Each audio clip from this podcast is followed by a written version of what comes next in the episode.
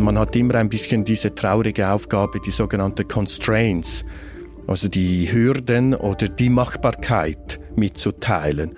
Und diese Absprache ist sehr wichtig, dann mit den einzelnen Themenfeldern vorzugehen, also Gesundheit, Nahrung, Wiederaufbau, Kleider, Non-Food-Items, also Alltagsgüter, all diese Interventionsmöglichkeiten, mit denen das abzusprechen und zu sagen, das ist die Logistikkapazität, die wir haben, wir müssen beginnen zu priorisieren. Und man kommt nicht um eine Priorisierung herum. Mein Name ist Thomas Bühler und ich arbeite für das Schweizerische Rote Kreuz als Nothilfelogistiker. Das ist der Podcast SRK aktuell. Ich bin Jennifer Kakshuri. In dieser Episode spreche ich mit Thomas Bühler. Seine Berufsbezeichnung ist Advisor Supply Chain Management und Emergency Response. Thomas organisiert unter anderem Zugangswege für Hilfsgüter wie zum Beispiel Medikamente und Kleider in Krisenregionen.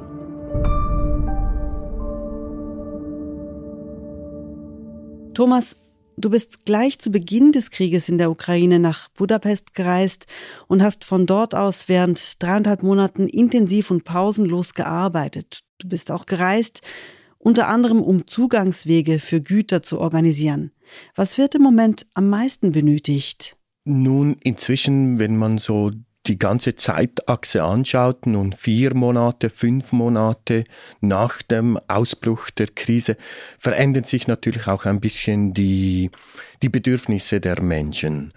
Im Moment wird sicherlich immer noch einfach die Grundversorgung gebraucht, wie Nahrungsmittel, wie Zugang mit Medikamenten, aber auch ganz alltägliche Produkte, wo man sagen kann, über Hygieneprodukte, über Kleider, über Schulmaterial. Das hat sich dann jetzt schon auch ein bisschen je nach Ort des Landes normalisiert. Du hast zusammen mit Mitarbeitenden, mit deinen Mitarbeitenden mehrere Logistikzentren aufgebaut, wo die Güter gelagert und sortiert wurden oder werden, noch immer werden.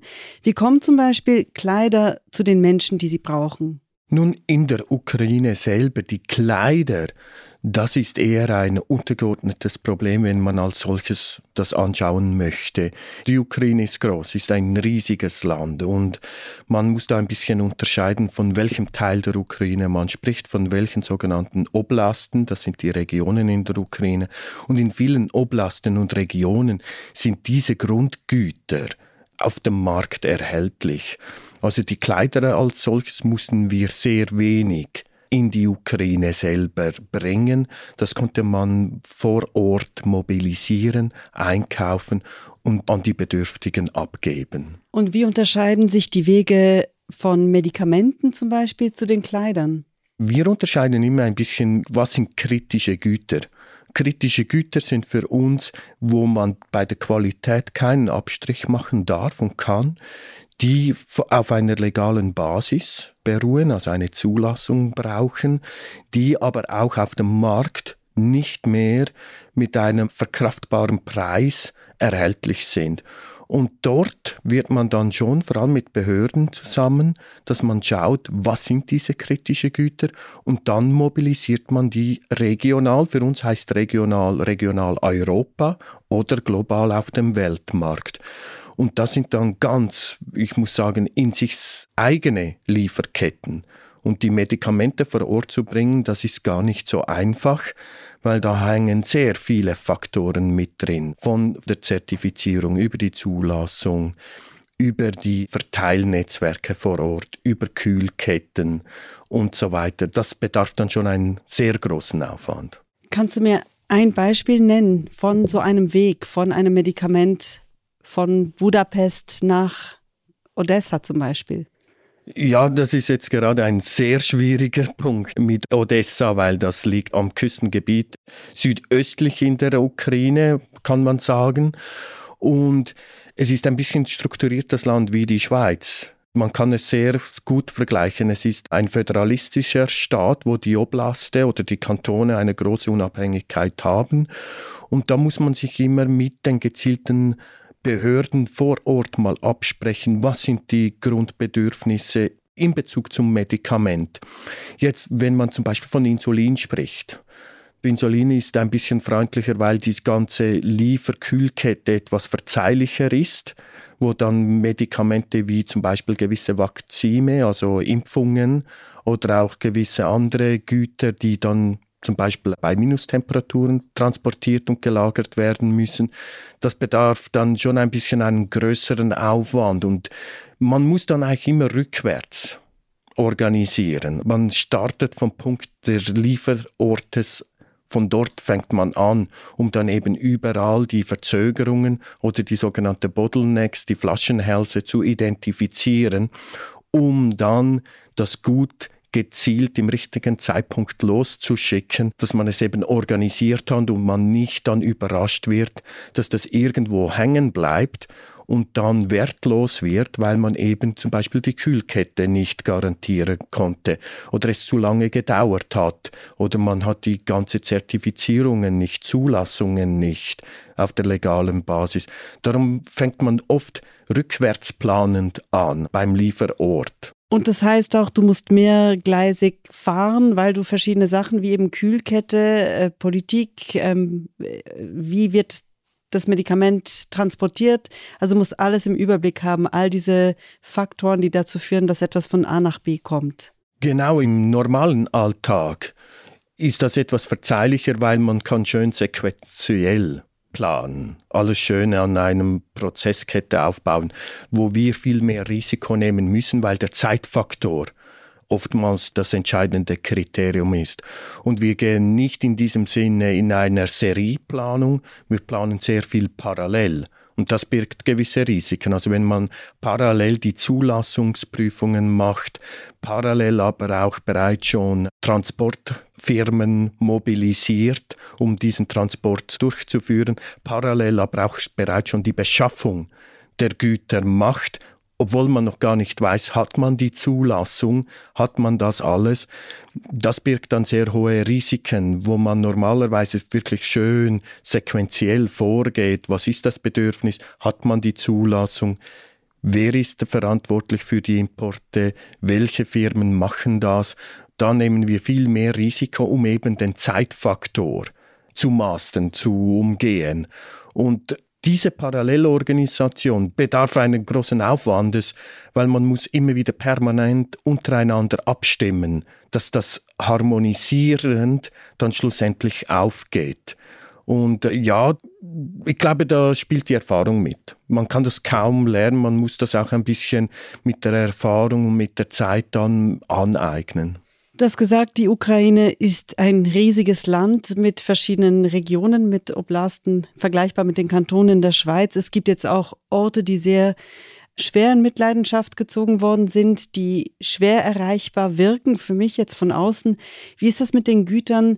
Kann man diese, ich will nicht sagen kaputten Orte, kann man diese sehr mitgenommenen Orte auch beliefern mit dem Nötigsten? Wie geht ihr da vor? Das ist tatsächlich auch weiterhin ein großes Problem und es ist für alle Beteiligten immer noch ein großes Problem, um eben wirklich in die kritischsten Orte überhaupt zu erreichen. Dort muss man immer priorisieren. Man muss wirklich dann eben diese kritische Güter identifizieren. Was sind die grundlegendsten Güter, die für das Überleben oder das Leben der Bevölkerung, die geblieben sind, am wichtigsten sind. Also Nahrungsmittel zum Beispiel. Absolut, das sind Nahrungsmittel, Wasser, die nötigsten Medikamente. Und wie kommen die zu den Menschen? Dort kann man nicht direkt natürlich vor Ort gehen und sagen, okay, da bin ich nun mal, wer ist die Ansprechperson? Man muss sich dann tatsächlich vom letzten Hub, also vom letzten Stützpunkt, den man aufgebaut hat, dann vor Ort herantasten im Sinne von Beziehungen aufnehmen mit lokalen Behörden oder mit lokalen Abgeordneten oder mit Gemeinde, Kommunen, um dann dort mal eine Ansprechperson oder eine Lieferadresse in diesem Sinne zu identifizieren, wo man dann ein Netzwerk aufbauen kann es ist ja nicht so, dass immer alles gleich auf Null zusammenbricht. Es gibt Menschen, die vor Ort bleiben. Es gibt auch viele Menschen, die eine verantwortungsvolle Position hatten und vor Ort bleiben. Wenn man diese Menschen erreichen kann und mit ihnen in Kontakt treten kann, da kann man auch von beiden Seiten her organisieren, um dann die richtigen Lieferadressen oder Lieferorte zu identifizieren, sprich wie ein Spital.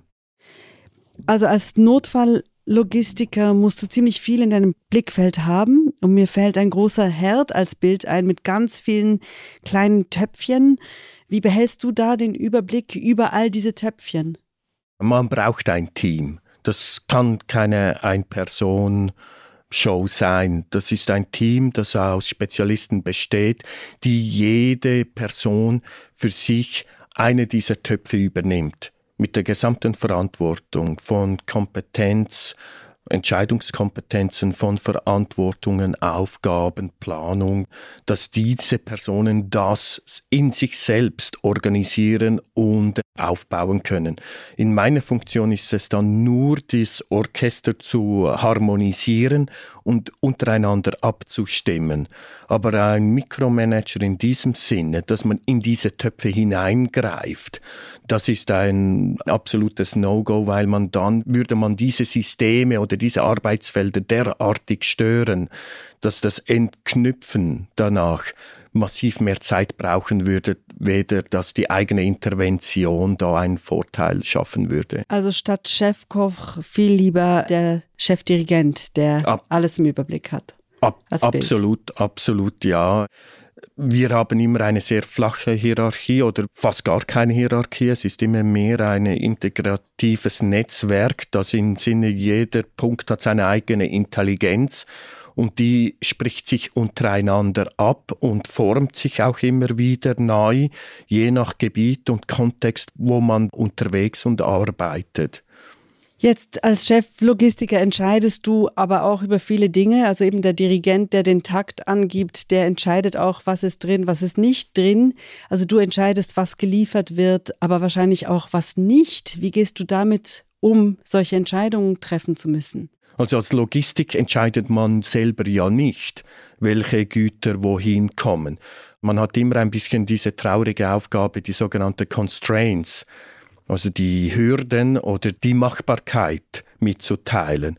Und diese Absprache ist sehr wichtig, dann mit den einzelnen Themenfeldern vorzugehen, also Gesundheit, Nahrung, Wiederaufbau, Kleider, Non-Food-Items, Alltagsgüter, all diese Interventionsmöglichkeiten, mit denen das abzusprechen und zu sagen, das ist die Logistikkapazität, die wir haben, wir müssen beginnen zu priorisieren und man kommt nicht um eine Priorisierung herum. Ob das eben eine thematische Priorisierung ist, indem dass man sagt, wir müssen uns auf Gesundheitsthemen achten oder auf, auf Nahrungsthemen achten, aber auch natürlich über das Volumen. Das Volumen ist dann oft ein limitierender Faktor, wie viele Menschen können wir erreichen.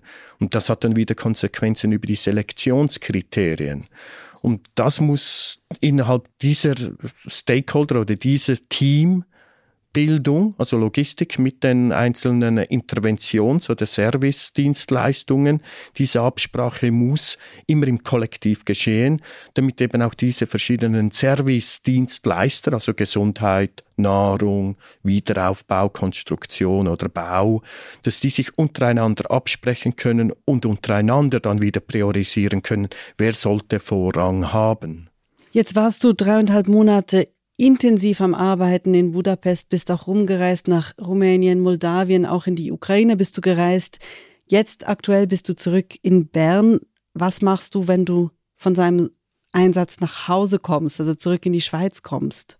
Als erstes, wenn man zurückkommt von einem Einsatz, der sehr intensiv ist, ist es sehr schwierig, von 100 auf 0 zurückzugehen. Da besteht auch immer eine latente Gefahr, in ein Loch zu fallen, weil wenn man von einem sehr hohen Rhythmus direkt auf Null zurückgeht, da fehlt am Anfang fast schon etwas. Also man muss auch ein bisschen wie ausschleichen. Jetzt in diesem Fall, ich war so lange weg, dass sehr viele alltägliche Sachen liegen geblieben sind in meinem persönlichen privaten Umfeld, die ganzen Administrationen. Ich ging Ende Februar in den Einsatz. Da hatte ich meine Steuererklärung zum Beispiel noch nicht gemacht, die ganzen Versicherungsfragen, die ganzen Rechnungsbezahlungen.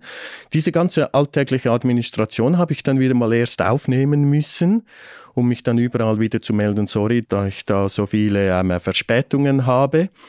Also das hilft dann ein bisschen wie auszuschleichen, um diese Arbeitslast dann kurz abzubauen, um dann in eine gewisse Ruhe reinzukommen. Und dann tut eine Pause gut, um dann auch einmal mental dem Kopf Zeit zu geben, mal alles auch noch retrospektiv zu reflektieren. Also da kommen dann sehr viele Erinnerungen auf oder da erinnert man sich auch auf einmal an Sachen, die eben nicht so gut gelaufen sind, die man nicht so richtig verkraftet hat während der äh, Mission oder während des Einsatzes.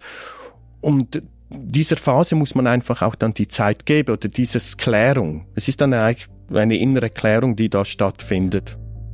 Vielen Dank, Thomas Bühler, für den Einblick in deinen Alltag in Krisenregionen und auch in dein Leben hier in der Schweiz.